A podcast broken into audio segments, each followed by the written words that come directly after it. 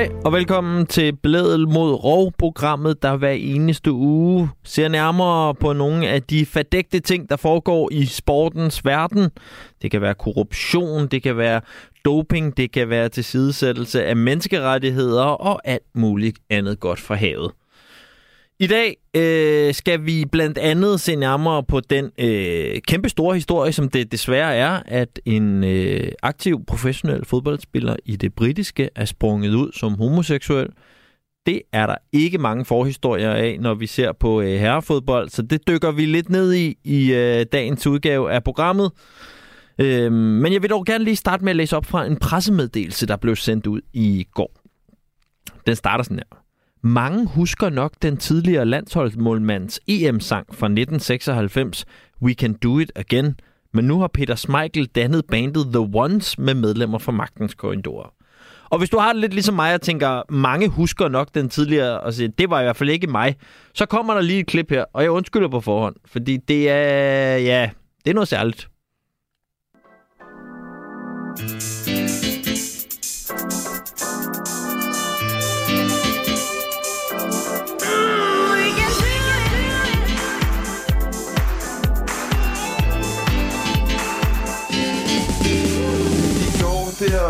vinder på de britiske øer at hvis vi tror, vi vinder, ja, så må vi være skøre. Vi kan jo gøre det igen, det må selv de kunne forstå. Det satser jeg min rød-hvide næse på. Ja, sådan her lød øh, sangen altså i 96, som i hvert fald i mine ører ikke har rejst specielt godt i tiden. Øh, men det laver ikke om på, at øh, Peter Michael han nu øh, genoplever sin musikalske karriere som man kan læse i pressemeddelelsen her. Øhm, til efteråret kan han opleves som frontmand for rockbandet The Ones, hvor han i et såkaldt rock and talk show, den tager jeg lige igen, rock and talk show, øh, vil forene syv og års rockmusik med anekdoter og personlige erindringer fra Michaels liv. Så det kan man glæde sig til, og øh, det kan opleves i byer som Skive, Næstved og Horsens, kan man læse i pressemeddelelsen. Og der undrer jeg mig bare lidt, hvor er Doha og Moskva henne i forhold til øh, koncertsteder? Jeg troede, det var der, han godt kunne lide at arbejde. Men det bliver altså i øh, Skive, Næstved og Horsens, at man kan opleve The Ones.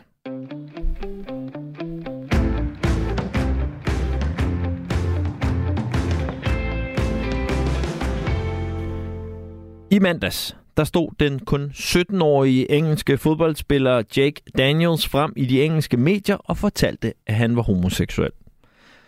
Og det er Jake den første aktive, professionelle engelske fodboldspiller, der har gjort nogensinde.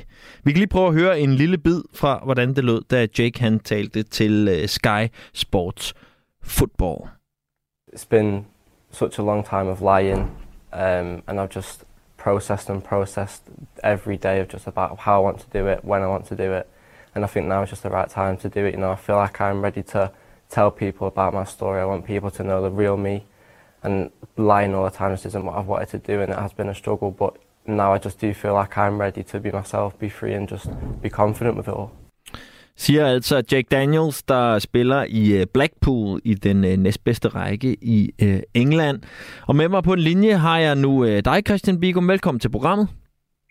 Tak skal du have. Formand for Pan Idræt. Og Christian, altså her i år 2022, hvordan kan det så være, at det er både historisk og groundbreaking og alt muligt andet, at en fodboldspiller springer ud som homoseksuel? Jamen, det lagde du sådan set uh, meget fint op til i din uh, intro, fordi det er jo ikke sket siden, uh, siden 1990, da, da Justin Fashionow uh, sprang ud i, uh, i, uh, i England. Så derfor er det jo noget, der er uh, ret markant. Og så må man sige, at engelsk fodbold fylder jo altså også en hel del i uh, fodboldmediebilledet. Måske også lidt mere end uh, Josh Cavallo og hans australske karriere uh, uh, tidligere. Ja, Josh, men, som uh, jo men, var men, det i år også uh, en australsk fodboldspiller, der uh, sprang ud. Ja, ja. ja. Øh, men der må man sige, at, at øh, engelsk fodbold øh, øh, måske nok fylder lidt mere i mediebilledet, og, øh, og, og særligt den, den massive opbakning, der har været fra de 20 øh, Premier League-klubber, har nok også øh, været med til at, øh, at, at blæse det gevaldigt op. Men det er også en stor historie. Og en vigtig historie. Mm. Hvad tænkte du selv, da du hørte nyheden? Jeg tænkte endelig. Endelig så, øh, så får vi en, øh, en person, der kan fungere som rollemodel. Og det har, det har Jake Daniels jo heldigvis været ude at sige, at han også er bevidst om, og han gerne vil. Øh, det vil han jo nægteligt også komme til at være, uanset om han vil det eller ej, øh, når man er den eneste. Men, øh, men det betyder utrolig meget, at der er en, der ligesom i et eller andet omfang øh, bryder glasloftet og viser, at, øh, at man som ung, ja, kun 17 år, øh, og homoseksuel, altså godt kan være professionel fodboldspiller. Jeg har lige et klip mere med, med Jake, der øh, fortæller lidt om, hvordan hans holdkammerater tog det, da han øh, sprang ud for dem. Øh, det kan vi lige høre her. Everyone was just like, you know, kind of shocked in a way, because people were saying, why didn't you tell us earlier? Which is quite of a good thing, because it, it just shows that they, they can. You know, the captain, and he was one of the main people I told, and he was just asking loads of questions about it, and he was like, I'm just so proud of you. And, you know, I, I like when people ask questions. It's like, keep asking more, you know, I just want to get it all out and just people to hear my story. Everyone's just been so supportive and so proud of me. You know? Ja, her hører vi jo, øh, øh, at det har været en god oplevelse at springe ud for, for holdkammeraterne. Øh, men Christian, øh, der er jo så ikke nogen før ham, eller i hvert fald før øh, 30 år tilbage. Øh, og det siger jo også noget om, at der er nogle udfordringer. Øh, det er ikke alle øh, steder, hvor det måske vil gå lige så nemt som med de her holdkammerater. Hvad er det for nogle udfordringer, der helt åbenløst øh, stopper øh, folk i at springe ud som øh, homoseksuelle, som professionelle fodboldspillere? Jamen noget af det, vi ser herhjemme, er jo i høj grad, at sproget i fodboldklubberne ikke er så positivt. Og det, man kan sige, der måske også gør, at han ikke er sprunget ud tidligere, er måske, at i det fodboldmiljø, han har været i, der har der været et negativt sprogbrug. Og, øh, og det, der er med det her negative sprogbrug, det er, at vi hører ofte øh, folk, der råber eller siger noget, øh, noget uhensigtsmæssigt i den sammenhæng, at jamen, jeg mener ikke noget med det. Jeg mente ikke noget øh, negativt med det. Det er bare noget, jeg siger. Og, øh, og, og Christian, og det, hvad ligger der, undskyld jeg afbryder, hvad ligger der i negativ sprogbrug, sådan helt konkret? Øh, skyde som en svans, øh, bøssespark, øh, øh, der, der er alle mulige grimme øh, udtryk, som, som helt åbenlyst bliver brugt negativt. Og, øh, og det er en del af en jargon og en negativ jargon, som vi ser i, øh, i fodboldens verden, og for den sags skyld også i andre øh, sportsgrene. Og øh, øh, selvom man, man ikke nødvendigvis sådan direkte er homofobisk og mener noget med det, så er det jo et homofobisk sprogbrug, som er med til at skabe en ramme og en kultur omkring et fodboldhold, og ikke kun holdet, men også tribunerne og lægterne og det hele, som, øh, som forhindrer folk i at være trygge nok til at kunne springe ud, fordi det skaber en eller anden usikkerhed om, jamen, vil der være plads til mig, hvis jeg er åben omkring min seksualitet? Vi kan jo lige prøve at høre øh, Jake selv øh, fortælle om det her, som du også nævnte tidligere med at være øh, bevidst omkring og øh, være et forbillede. That's what I'm hoping for anyway. You know, I think because I'm younger, people can think, you know, this kid's brave enough to do this. So I think feel like I'll be able to, and I just want to do that for other people. And I want maybe if there is Premier League footballers that again are ready to come out or they want to, and they're just are waiting. I want someone to contact me and ask like, how how's it been? What was the reaction like? Because I want to help other people. I just hate knowing that people are in the same situation that I'm in. I think if a Premier League footballer does come out, you know, that'll just be amazing. You know, I feel like I've done done my job and I've inspired someone else to do that. But yeah, I just want just want it to just go up from here. You know, it sh- we shouldn't be where we are right now. Og Christian, nu er jeg godt klar over, at vi bevæger os ud på gætterier, øh, men som du selv nævnte indledningsvis, så er det øh, 30 år siden, der sidst var en, der sprang ud. Øh, der var nok nogen, der håbede, at det kunne danne præcedens, han kunne være et forbillede, og det kunne have sparket døren ind. Øh, er der grund til at tro, at øh, der ikke skal gå 30 år igen nu? Ja, det er der helt klart. Og en af, en af de helt primære årsager er, at man i hvert fald i England, og også herhjemme, arbejder øh, meget aktivt på at skabe de her kulturforandringer som skal ændre det her negative sprogbrug og skabe en bedre øh, kultur, hvor der er plads til flere i fodboldklubberne. Herhjemme arbejder vi i Panidot sammen med øh, DGI og DBU og de for andre om et projekt, der hedder Game Changer, som, som helt konkret skal øh, give nogle gode råd til fodboldklubberne og, og være med til at ændre den der negative sprogbrug, der kan være. Så der bliver en bevidsthed om, at jamen, der skal sgu være plads til alle i fodboldens verden. Og det har de bare arbejdet meget længere tid i, øh, i England med, end, end vi har herhjemme. Så det er godt, at vi er kommet med øh, på vognen.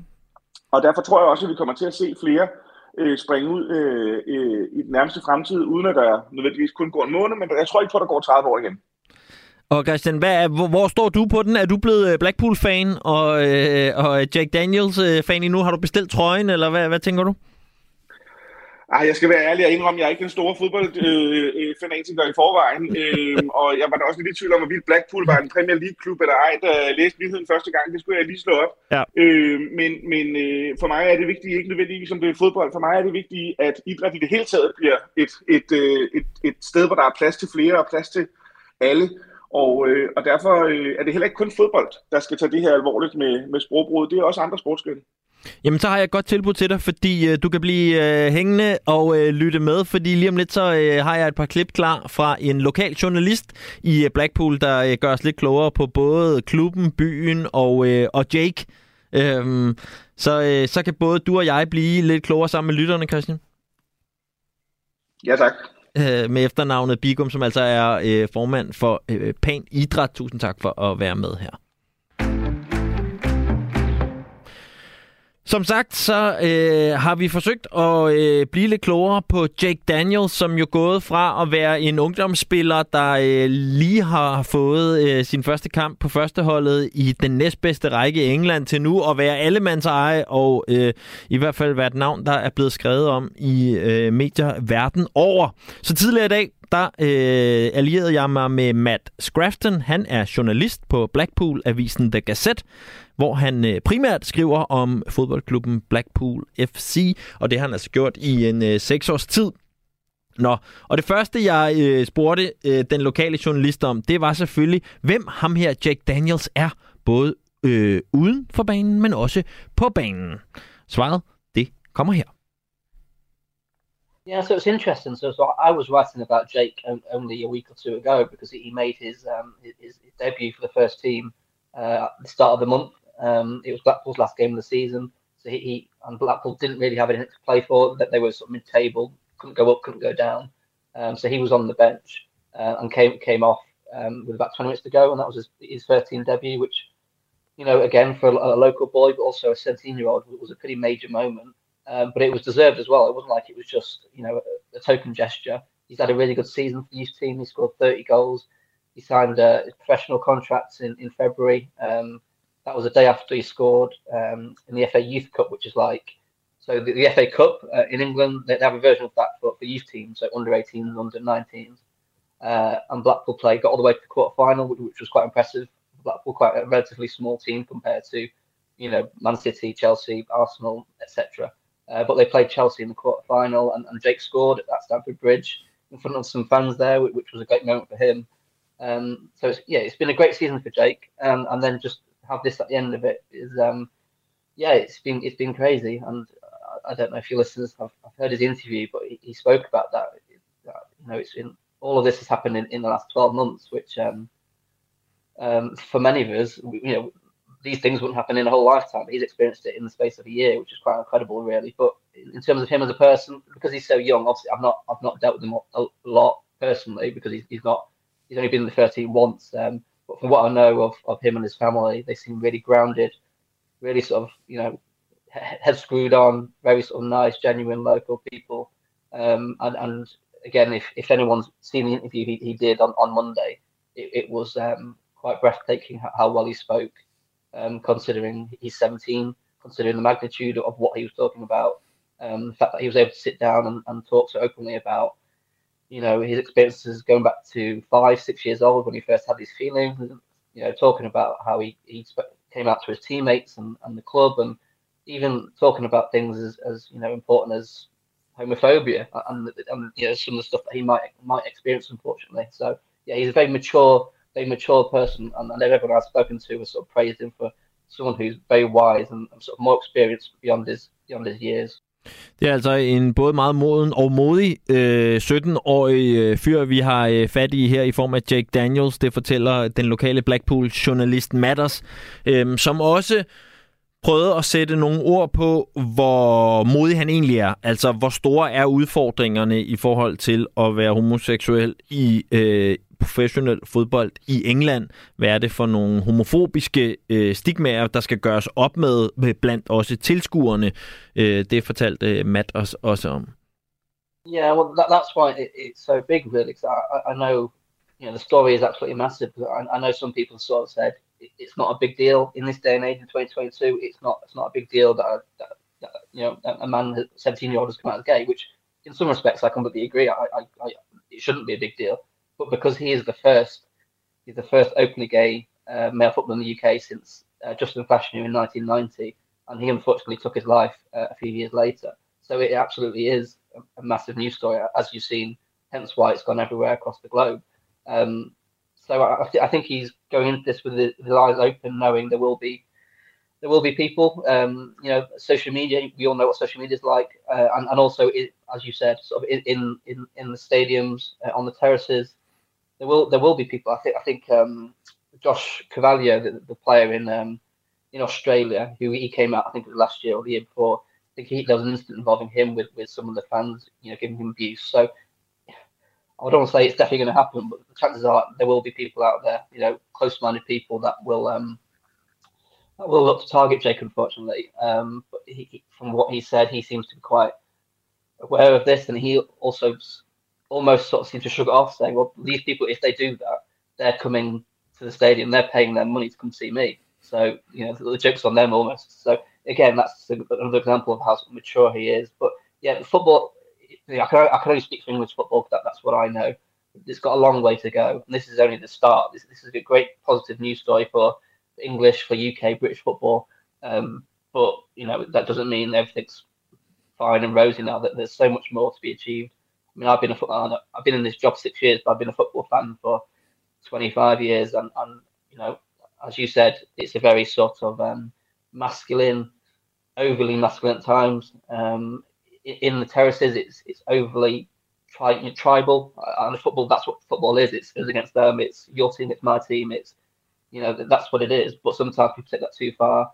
Um, people will look to pick out a, a weakness. It's, it's, not a weakness, but they'll they'll see it as a weakness. They'll you know if someone has you know red hair or someone is a little overweight or someone is you know this that or the other, that's mm. what will happen. It's not it's not right. It's not correct. Um, but it, it, there's a chance it might happen. But uh, unfortunately, uh, sorry, hopefully, um, we'll move away from that.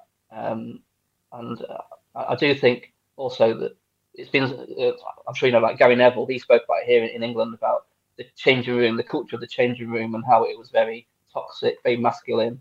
There's a lot of banter, a lot of joking, and, and you wouldn't feel comfortable coming out. But I, do think that's changing because I think, especially with Jake being 17, I think the current generation of younger people coming through now are a lot more open and honest, and it's not necessarily a big deal for them. It might be maybe for people a bit older.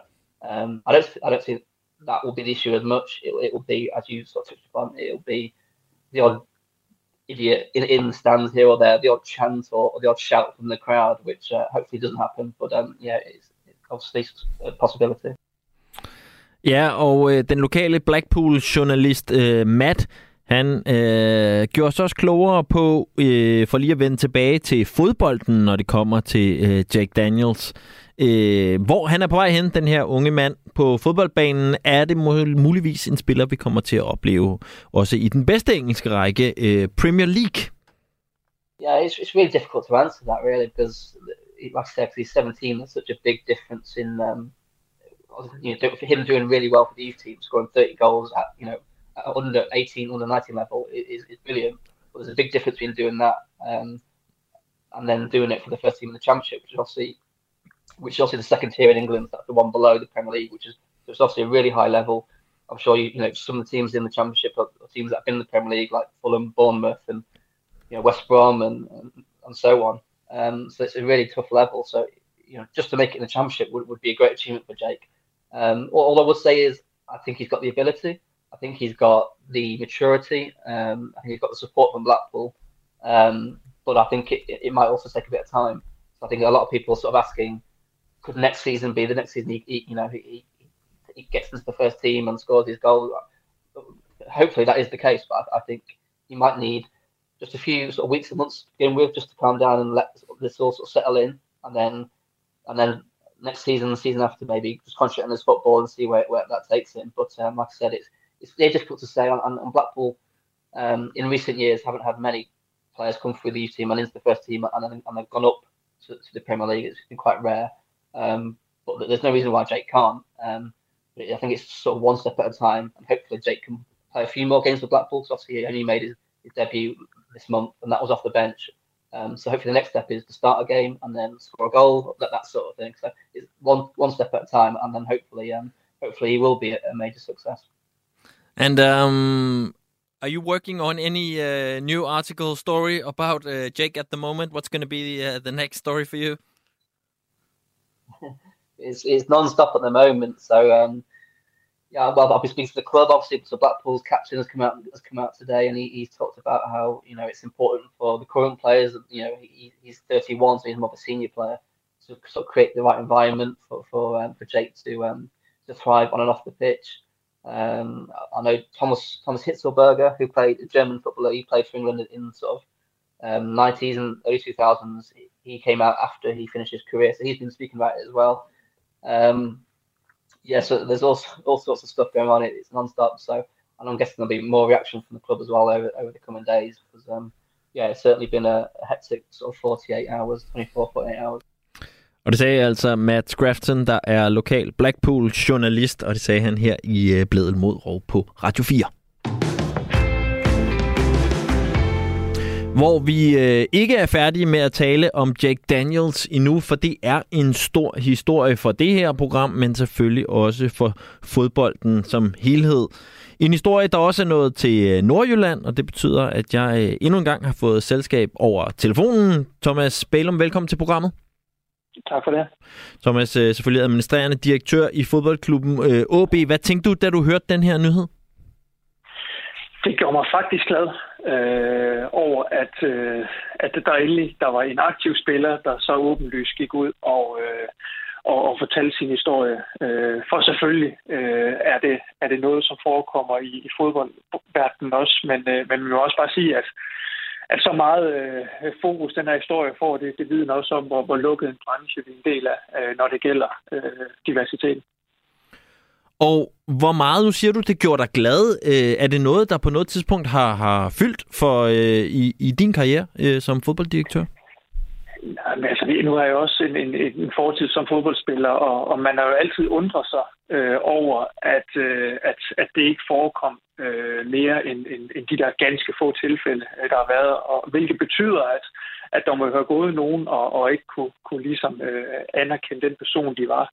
Øh, og der mener jeg, at, at altså, vi, vi siger 2022 nu, øh, og, og så åbent et, et samfund, vi har.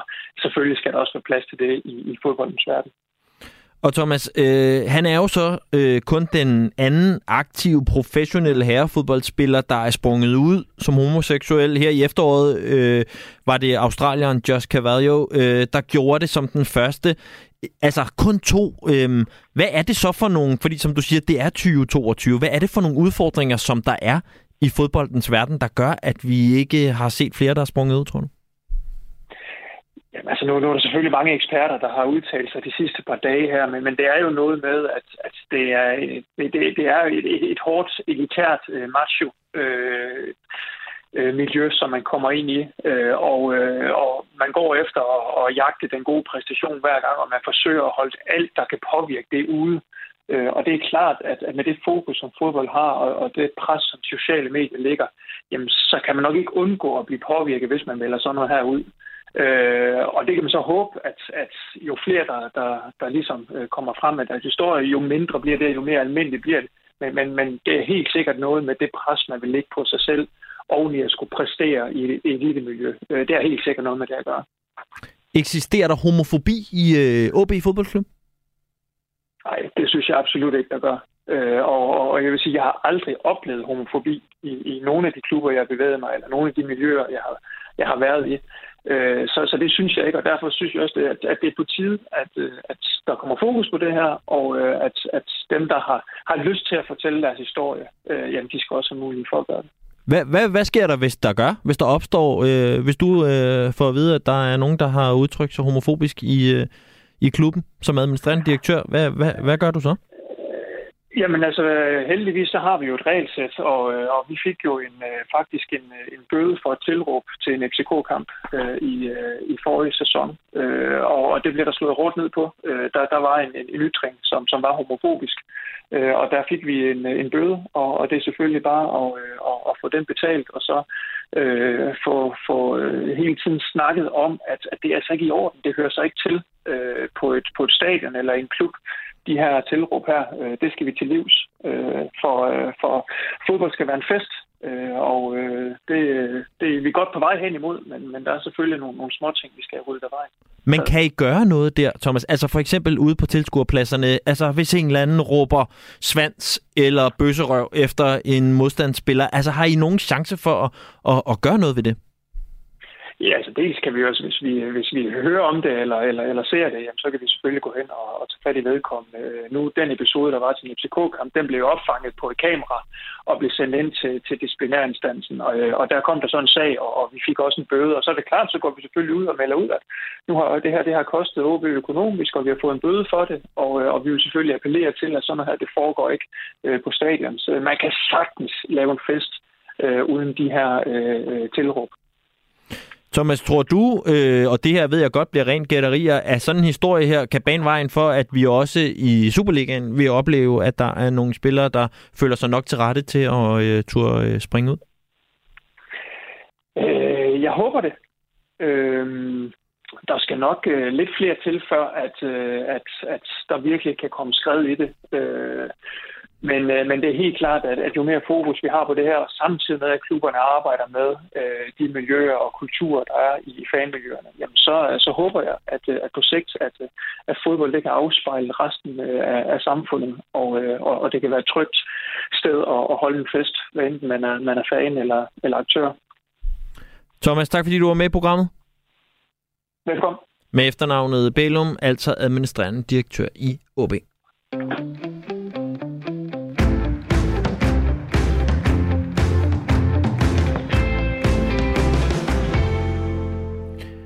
Og så kaster vi os over ugens held.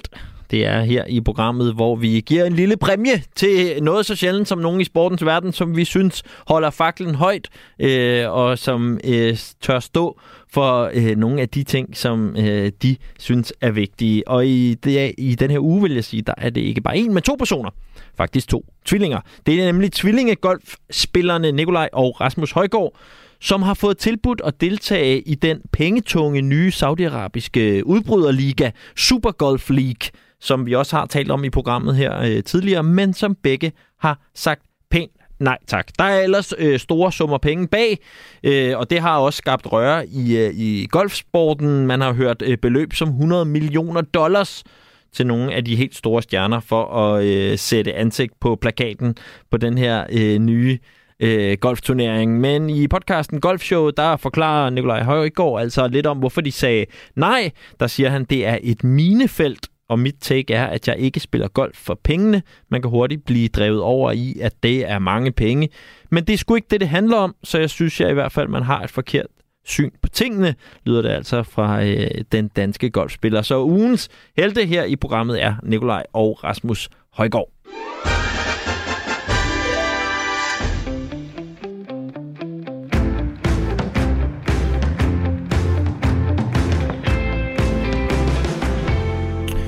Og nu skal vi, som vi skal hver uge, en tur ud på et fodboldstadion et sted i verden. Og det skal vi selvfølgelig sammen med Nikolaj Bryde Nielsen, som hver evig eneste uge tager os med på et nyt fodboldstadion, og ikke mindst kulturen omkring det her stadion. Nikolaj selv har besøgt øh, 435 stadion til 57 lande sidst vi tjekkede ind, øh, og han er også grundlægger af det, der hedder Groundhopping Tours og øh, stifter af landsholdsrejser. I dag, der tager Nikolaj os med til Rio i Brasilien.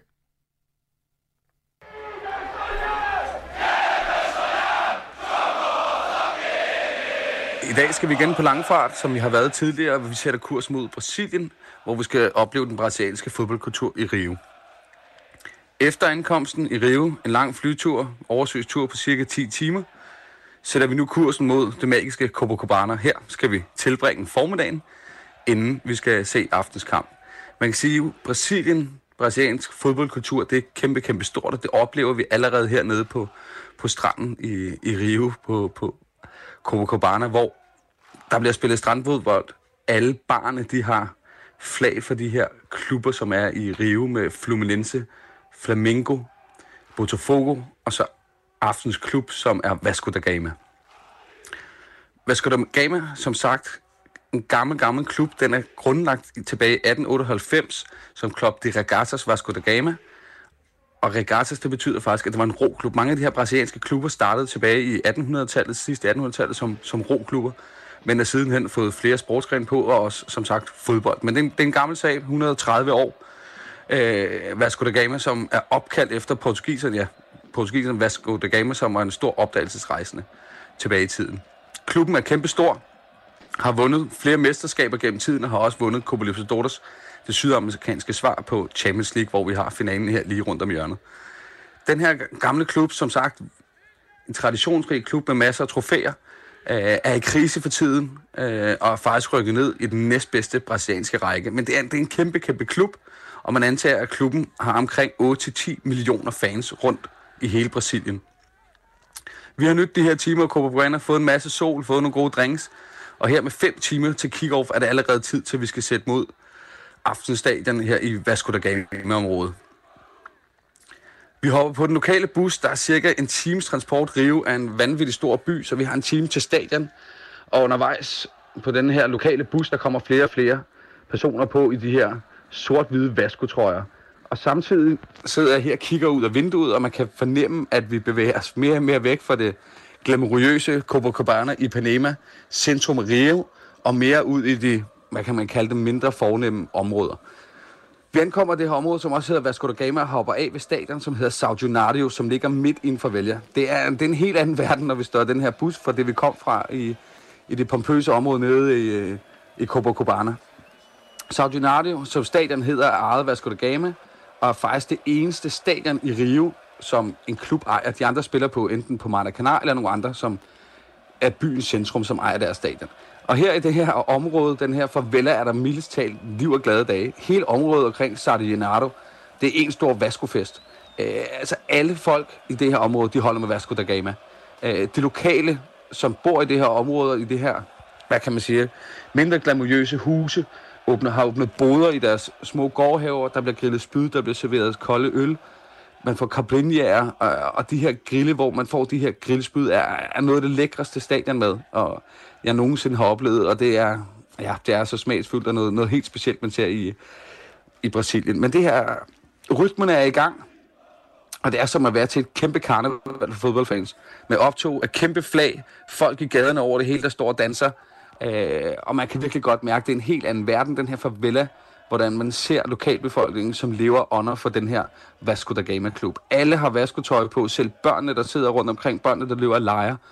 Øh, og folk stimler sammen på barne øh, i, i de her 3-4 timer før kick-off. Der er, det er desværre ikke alle, der skal på stadion. Det er en mindre stadion, plads til 24.000 mennesker, og det er ikke alle, der er og har penge til at komme på stadion, så folk skal også lige have gode pladser på, på barnet, selvom det stadig er til en fornuftig penge at man kan komme på stadion. Det er tid til, at vi skal entrere det her Saudionario stadion midt i favelaen i Vasco da Gama, og vi skal lige forbi klubbens museum inden kampen, som er fuldstændig vanvittigt med pokaler og sådan noget. Det er et af de største museer, jeg til, til dags dato har oplevet, øh, og det er virkelig, virkelig et besøg værd. Vi træder ind på det her magiske Saudionario, og jeg må indrømme, at det nok er det, er det smukkeste stadion, jeg, jeg nok har besøgt til tiden. Det er selvfølgelig et gammelt stadion, bygget i 1926, men meget af det ligner sig selv stadigvæk fra den gang. Den her gamle facade inde på stadion er det de gamle stole, de gamle bænkerækker, øh, og så de gamle lanterner med levende lys i, de står på den her hovedtribune, øh, som, som gør noget helt magisk. Og så bag mål er der en stor endetribune, en stor kurve med klubbens logo, og helt baggrunden, der kan man se alle de her farvelahus, de stikker op om med lys i, og folk sidder ude på de små altaner og ud, hængende ud af vinduerne. Tribunerne på stadion, de bliver fyldt sammen med rytmerne, starter. Der er stortrummer over det hele, kæmpe flag. Det er, det er magisk at opleve den her opbakning omkring klubben. Om det, klubben er i gang med at vinde Copa Libertadores, eller om de spiller den næstbedste række, er fuldstændig ligegyldigt. Det emmer af kærlighed på de her tribuner og opbakning til de lokale helte. Så at besøge en klub som Vasco da Gama midt i en favela, det er, det er simpelthen fyldt med kærlighed og noget af det mest unikke, jeg nogensinde har oplevet. Øh, så det, er en kæmpe, kæmpe anbefaling til folk, øh, og det er at besøge de her specielle klubber, specielt i Brasilien, som ligger i de her mindre gode områder. Men tager du, det ud, tager du til fodbold i Brasilien, så husk lige at snakke med en lokal ende, eller undersøg transporten, undersøg områderne, for efter mørkets frembrud, så kan det godt være lidt, lidt dodgy.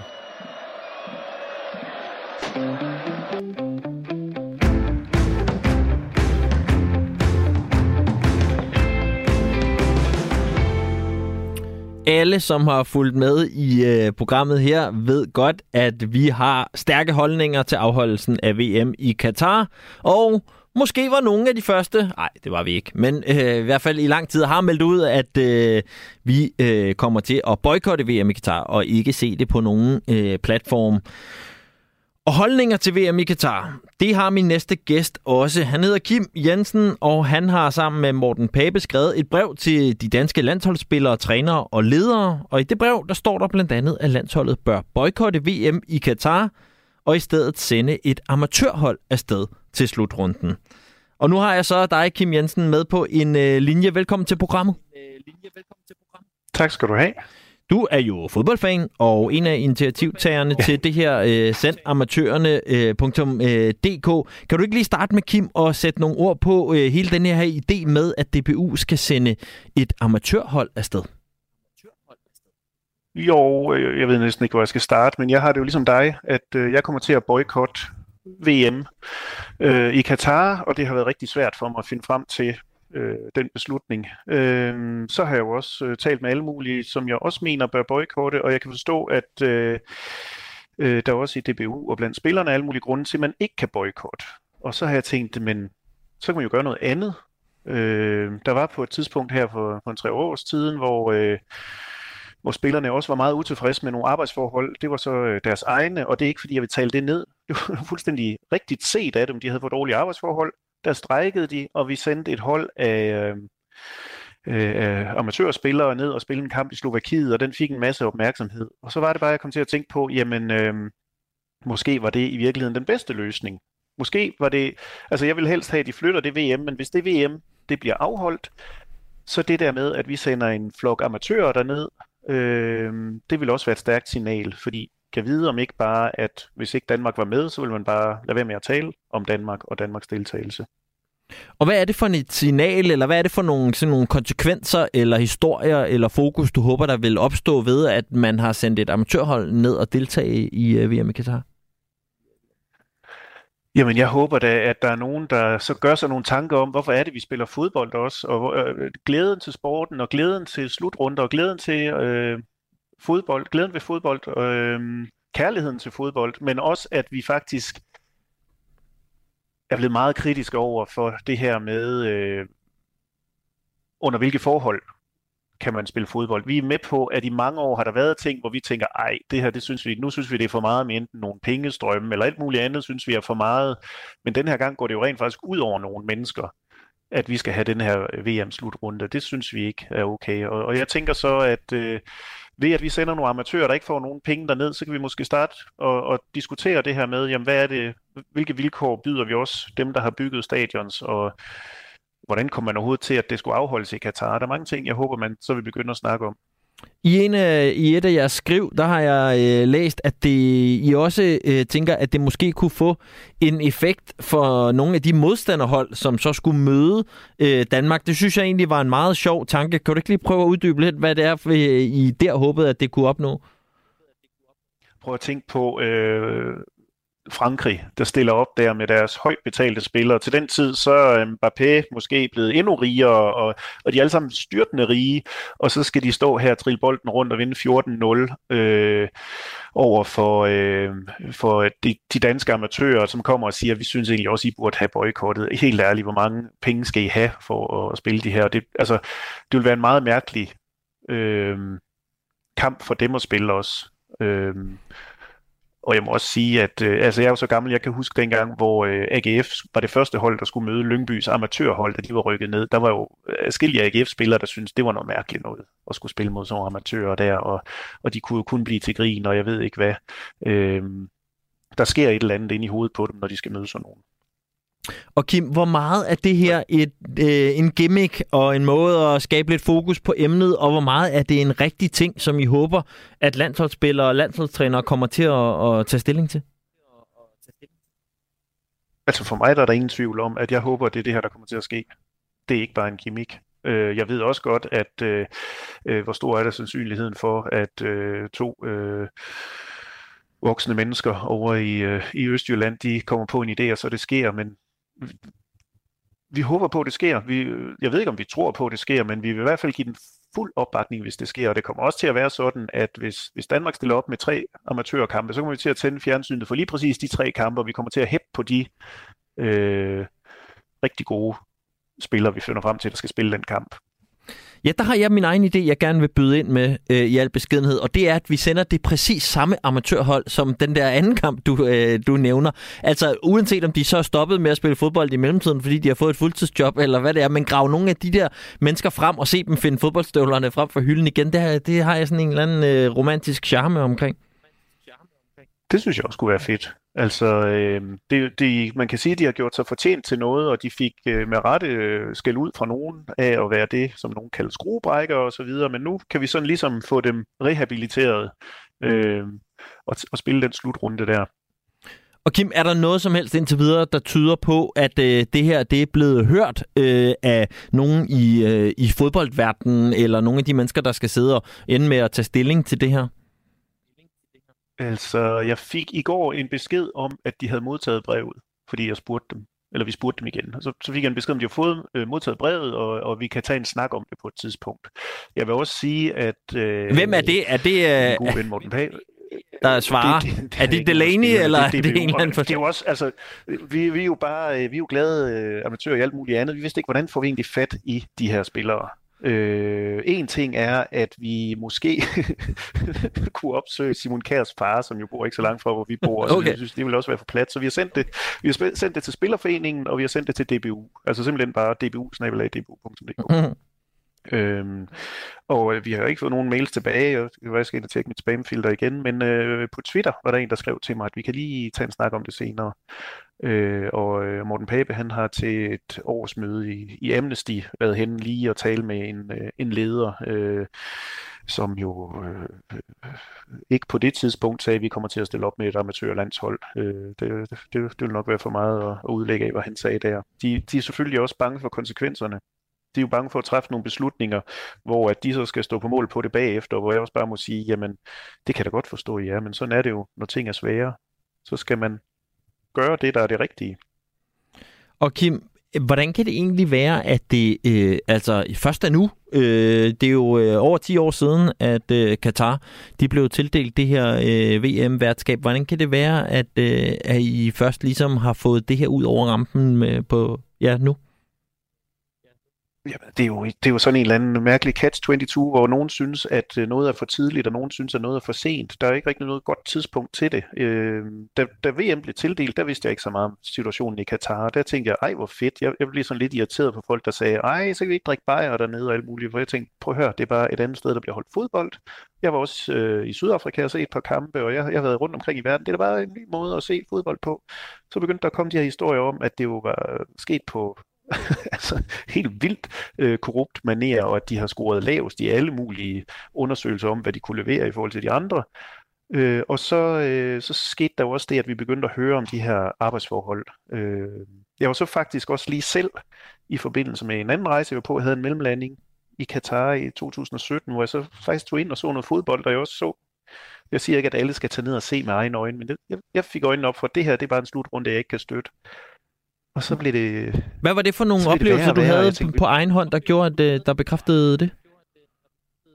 Jamen det øh, dels øh, to ting. Den ene det var øh, selve stadionoplevelsen. Det synes jeg var noget mærkeligt noget. Det er jo, det er jo rigtigt nok, at man kan få øh, en bedre oplevelse under en slutrunde, men så synes jeg også det her system med de her, øh, altså så kan vi kalde det slave-lignende, altså det her system med de her to millioner arbejdere, de har, som ingenting er værd, og som simpelthen bliver behandlet så dårligt. Øh, det synes jeg ikke er rimeligt. Det, det synes jeg ikke er rimeligt, at vi skal underholde os øh, på baggrund af deres øh, dårlige øh, forhold.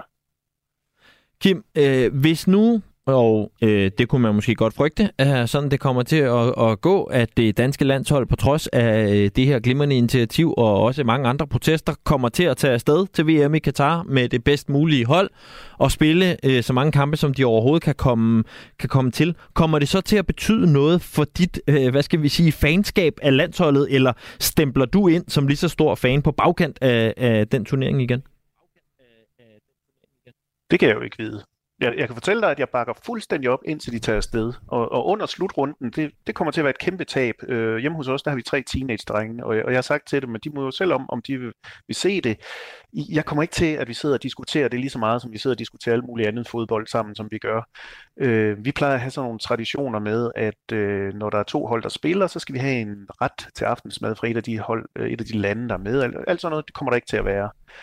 Øh, og jeg vil huske tilbage på det her VM som det VM, hvor jeg ikke så en eneste kamp. Øh, og at det var med rette. Hvordan det så bliver bagefter, det aner jeg ikke.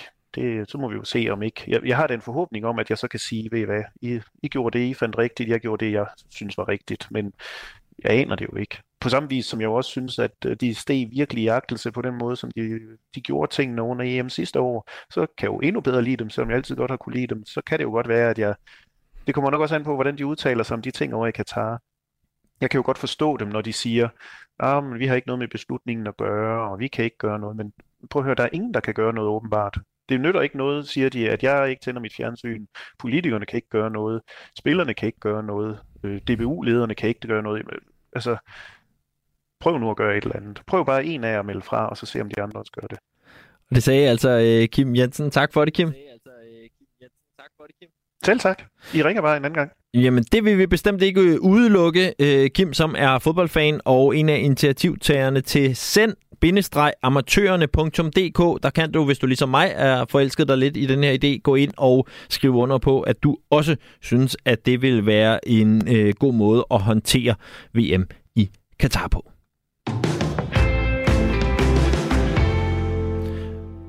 Og så skal vi lige høre et klip med en mand, som har begivet sig ud på en meget, meget, meget lang tur. Waking up, checking in. Good morning, everyone. Thanks for uh, thanks for checking in. Casper here. I'm just. Uh, what's going to happen now is uh, I'm going to give you a little uh, update. Hope you all had a good sleep. Uh, I had six hours of sleep, and now I'm about to. I feel like I've said this before. Jump into the one of the adventures of my life. Ja, manden, øh, vi hører på klippet her, det er dig, Kasper Steinfeldt. Velkommen til programmet. Goddag, tu. Goddag. Øh, Kasper, øh, det her øh, store eventyr, som vi hørte dig tale om her, det er jo det, som også har fået titlen The Great øh, Danish Paddle, som jo er dig hele vejen rundt om Danmarks kyst på et stand-up paddleboard. Ja, ja det, er, det er egentlig meget godt opsummeret. Det er, det er lidt det, drømmen går ud på i hvert fald, at komme rundt om Danmark. Og hvor langt er vi i drømmen lige nu, sådan øh, rent geografisk? Jamen, øh, status lige nu er, at jeg sidder, øh, sidder nede på mit bræt øh, på en å nede i Sønderjylland. Øh, solen skinner, og jeg kan høre fuglene, der kvider, og vinden river lidt i sivene ved siden af mig. Øh, så det er dag i dag, jeg tror, det, det må simpelthen være gået hen og blevet dag 47 på den her tur. Og øhm, jeg har tilbagelagt 1150 kilometer på mit paddleboard. Og øhm, jeg kan så småt, meget småt, begynde at skimte øhm, målstregen ude foran mig, som, som er selvfølgelig ude på vestkysten hjemme i Klitmøller. Men øhm, det er sådan et eventyr, der har haft ben at gå på de sidste 47 dage, halvanden måned. Og øhm, jeg ved simpelthen ikke, hvor jeg skal begynde med at fortælle om det. det forstår jeg godt. Så lad mig spørge, for jeg har tusind spørgsmål. Øh, det første er måske øh, at lige høre, øh, altså hvor mange kilometer har du tilbagelagt indtil videre, cirka? Jamen, cirka har jeg tilbagelagt 1150 kilometer lige nu. Og hvor og, gør det mest ondt i kroppen? Jamen, der er ingen tvivl om, at det er min arm og mine skuldre, der er ved at falde af. Ja. Øh, er, altså man, det er de primære muskler, man bruger, når man står op på et bræt. Og øh, specielt når altså, der har været, når der er modvind og sidevind, så, ja, og det har der været meget af turen, så, øh, så får man brugt noget energi, og man kan sige, at benene de har det sgu fint nok, men øh, armene de er i hvert fald ikke. Og øh, lige nu siddende på en øh, å i Sønderjylland i en solstråle, det lyder jo alt sammen meget godt. Hvad har været den, øh, den modsatte, altså den grimmeste dag på turen indtil videre?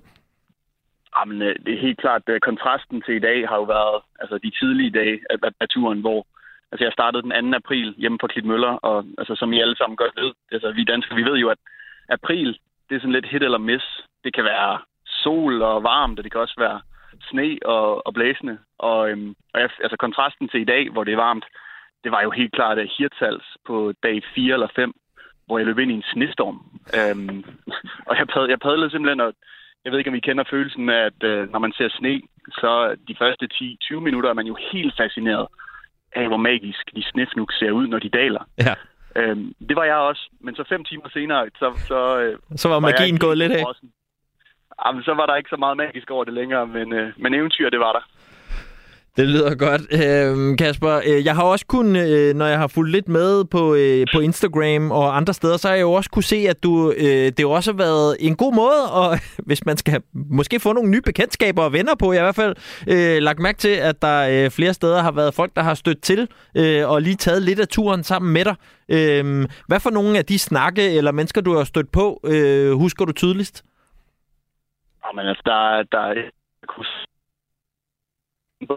De, en af de håbede med turen her var selvfølgelig, at, øh, at folk ville komme ud og at kunne få lov til at møde altså, folk, altså mennesker rundt i Danmark.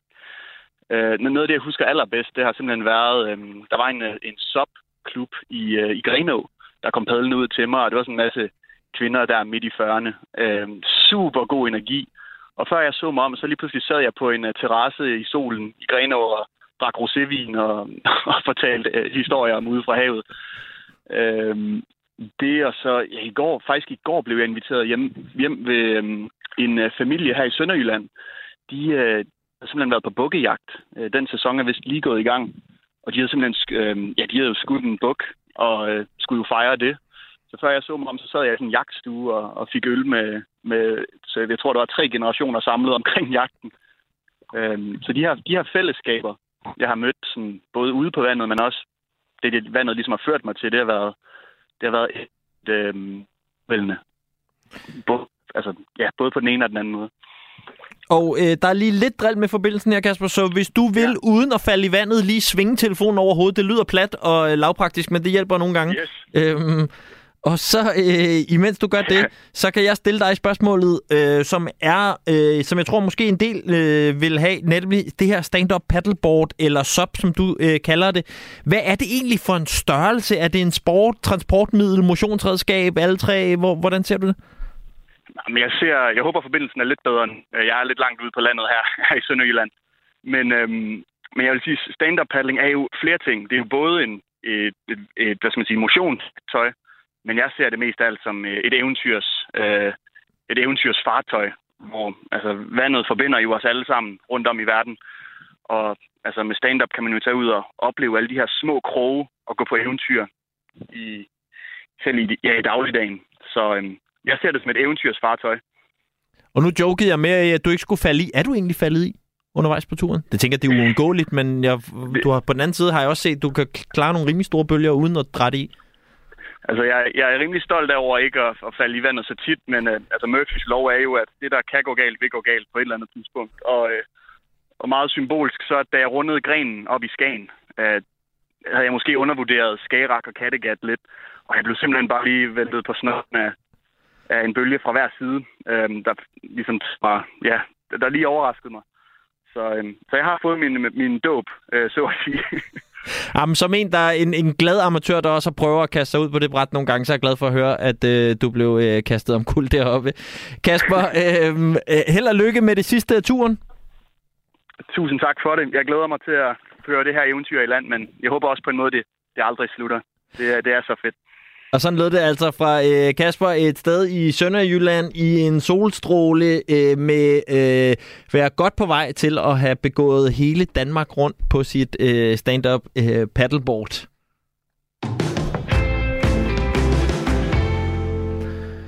Og mens Kasper er på vej i mål, så er det her program det også.